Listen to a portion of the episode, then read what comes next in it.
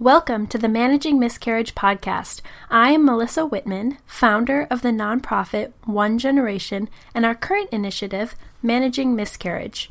We help women through the heartbreak of miscarriage, and as a nonprofit, we run completely on donations. Our services help thousands of women, so please support us by donating through our website, managingmiscarriage.com. Thank you for tuning in. I have Karin joining me today, and she's going to talk to us about her book that she wrote, How to Survive a Miscarriage, after her own personal experiences of going through a miscarriage. So, Karin, thank you so much for joining me today. Thank you for having me. So, why don't you start with your own experience and what that was like for you and what happened? Sure. So, um, I lost my very first pregnancy um, back in 2011.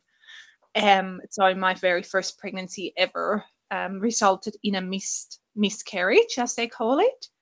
Um, and we, or I fell pregnant very unexpectedly. Um, we sort of, of course, talked about having children, um, but I wasn't really too sure about it. So it's like, you know, nah, nah, nah let's do it, but let's not. Anyway, that was sort of was decided for us. And I felt pregnant and I felt really personally very unsure about it. I wasn't sure if I was ready, if I could do this, while my husband was over the moon with the news. But I was really conflicted and terrified, really, not, you know, maybe that sort of happy um, face that people would expect when someone finds out they're pregnant.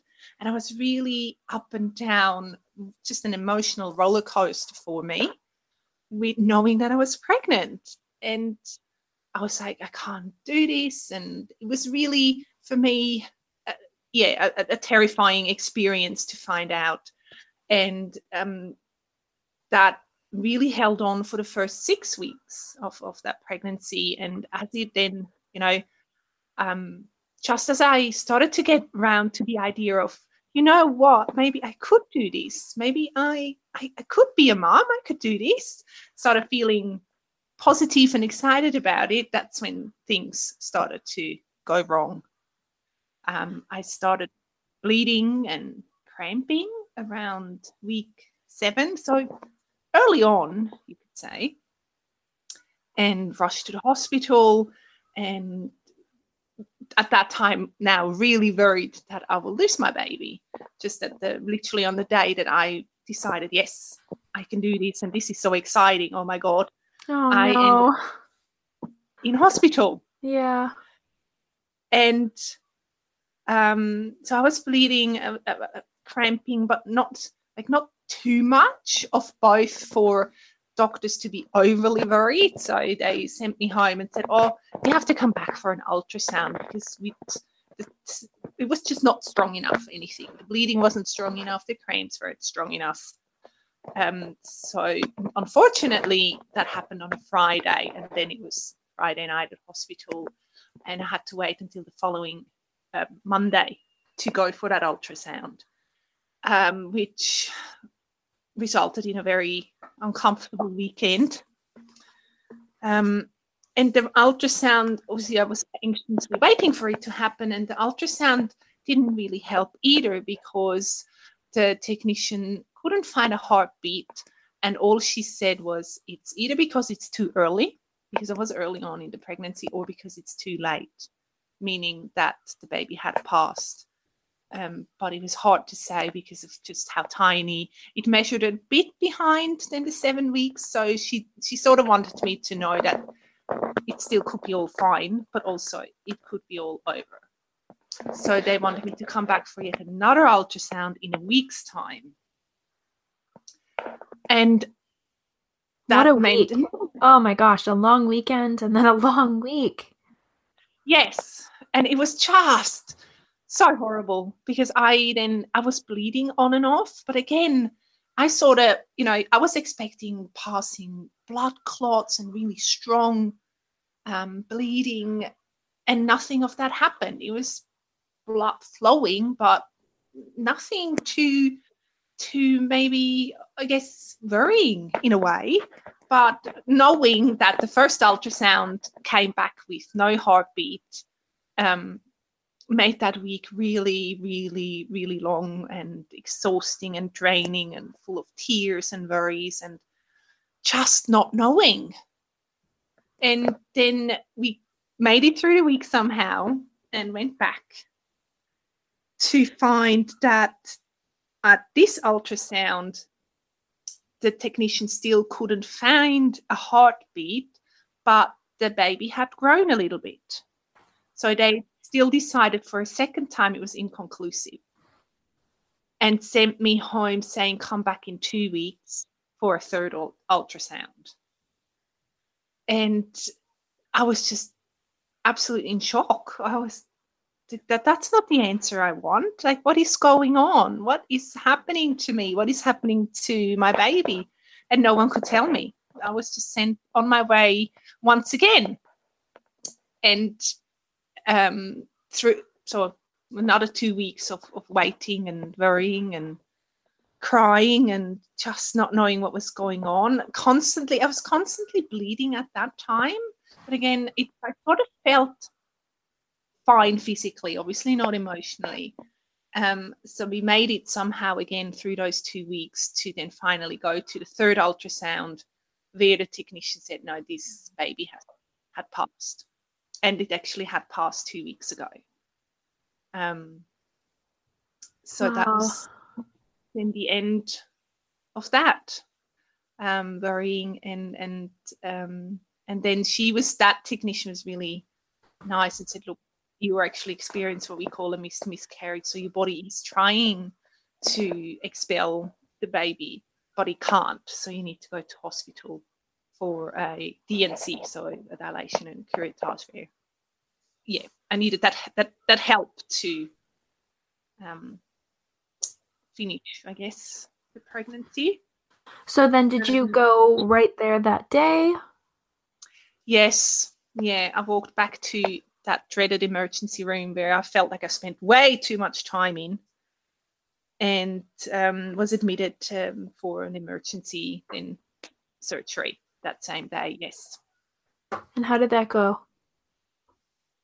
Physically, oh, it went well. Uh, physically, it went well. Like okay. The, considered a routine um, surgery for them, and and I recovered well from it physically. Um, emotionally, obviously, not so much. That right. was uh, and another story altogether. Okay, well, let's hear it. I was a mess. I was.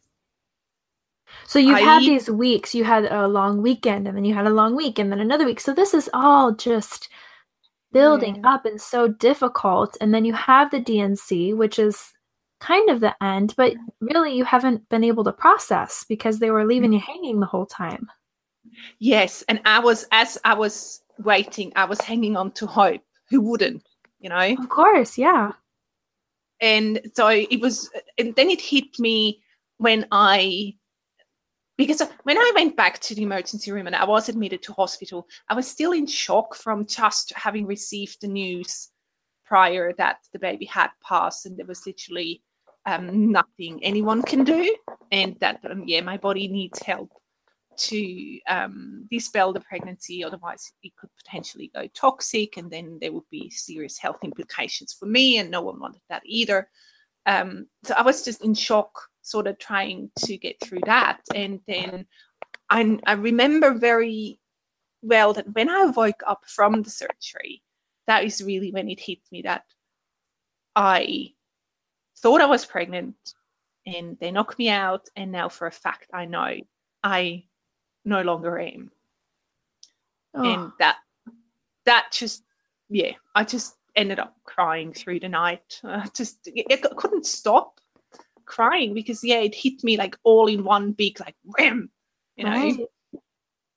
As yeah, that um, after all of these weeks of waiting and hoping and and you never give up hope for sure that now it's it's done it's it's it's over and I'm not ready to accept that, but I had to. So that was really, I found it really hard. Still to this day, I find it like a bit brutal in a way. almost.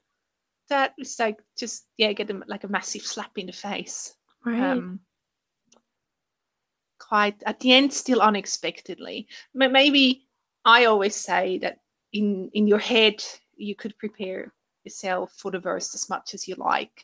Your heart will always hang out, hang on to hope until it's too late. So, um, and then the heart takes over and sort of rules emotion, and and then it's just yeah, sadness, bottomless sadness. At least for me, it was. yeah, I think for most of us, absolutely. Yeah, So at Yeah, what it- point going through this experience did you do you like to journal? Do you like to write things? How did the book kind of start to manifest? Yeah. So by trade, um, I was a trained or am a trained journalist. So writing comes naturally to me and has always been my way of coping with difficult life situations. Either that be that I used to write a journal or um, a blog. And so I would, for weeks though, I would just do nothing. I was just in shock and trying to understand why something like this would happen and and why why the world kept moving forward while I was just stuck in in this grief and and couldn't imagine a life filled with happiness ever again. And I so f- at first I did literally nothing, no writing, no no talking about it, nothing. And just one day I just sat down and I just had to start writing. And at first it was what I call sort of dribble, um, not you know making not a lot of sense and being incoherent, but it needed to get out as well to sort of make room for more coherent, more clear um, sentences. And I just sat down writing about my loneliness that I felt like I felt so alone and unsupported, and just thought about if I had to do it again, what would I want people to know about it, and how could people support someone um, who has lost a baby through mi- to miscarriage? And that's how it all started. That I, I- it wasn't intentionally like, okay, I'm going to sit down and I'm going to write a book. It was just about I'm going to sit down and just try and write a guide for anyone who goes through something similar, and hopefully it will make them feel less alone because I don't want anyone to feel the loneliness that I have felt after my loss. So that sort of started it all. That's great. So Yeah. therapeutic for you, obviously then reaching out to want to help others. Yeah. And did it just at what point, you know, tell tell us more about what it entails or whatever you want to share about this Yep. book, this wonderful resource. Um, I to answer that, I just have to sort of go back to what I struggled with the most. And the most I struggled with was always wondering if I was entitled to my grief. Because to me, my loss was real and it hurt and it hurt and cut deep. But to the outside world, it didn't matter. So I was constantly worrying for the for a long time. Um, is yeah, am I just being crazy? Am I um over dramatic even because it felt so real like it was real grief to me and um i as i went on i only learned that yes indeed my grief is real and this is a real loss and um i really am driven by telling that to others saying that it is okay to grieve. You should take your time to grieve the loss of your baby through miscarriage. It doesn't matter that it's common. It's nevertheless your loss and your baby gone and we need to make sure that anyone gets the time they need to um, process such a devastating loss. And so i really focused on that on my book to encourage and trying to support any woman or any family to first of all own it own the loss and say yes i have lost someone i loved very much and now i need to grieve that loss. And sort of also then um, provide provided practical coping strategies because at the end of the day for me a miscarriage remains a complex loss because we have lost someone we've loved so much but never met most of the time. Right. So there is no for many not no physical memory to hold on to.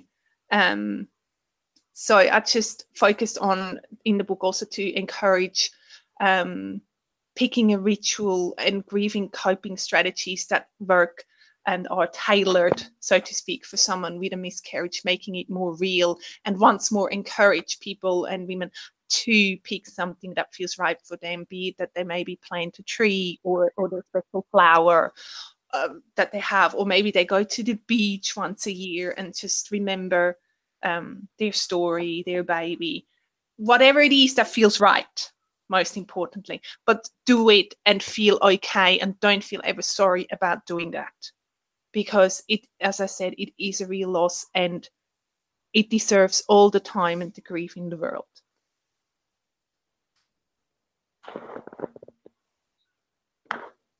I'm just sitting with that for a moment because it's such an important statement. So I want everyone to soak that in.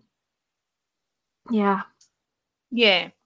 And and and yeah, so the, the book is basically the base of it is that I do strongly believe and encourage to to and I say sort of own own your loss, meaning that just know that your feelings are real and they need to be validated and there is there is no room for apologies or feeling ashamed or guilty or anything. This is real and it hit you hard and that's okay and you have all you have the right to go on with it the way you want. And for some, yeah, that might be that they have a yearly ritual or sort of maybe ceremony, or maybe for others that is more practical that they maybe end up writing about it like I, like I did, or end up painting about it. But as long as as women don't feel silenced or pressured into silence, that that is the worst that can ever happen. And I don't want anyone to ever feel that way, even though we do and I do hope sincerely that my book can help them feel empowered enough to say, no, I'm not staying silent about my loss and about my feelings because it happened to me and that matters. It is going to be helpful. I know that. I look forward to getting a better look at that book myself, as well as having our listeners read it. And what is the best way for them to access that book?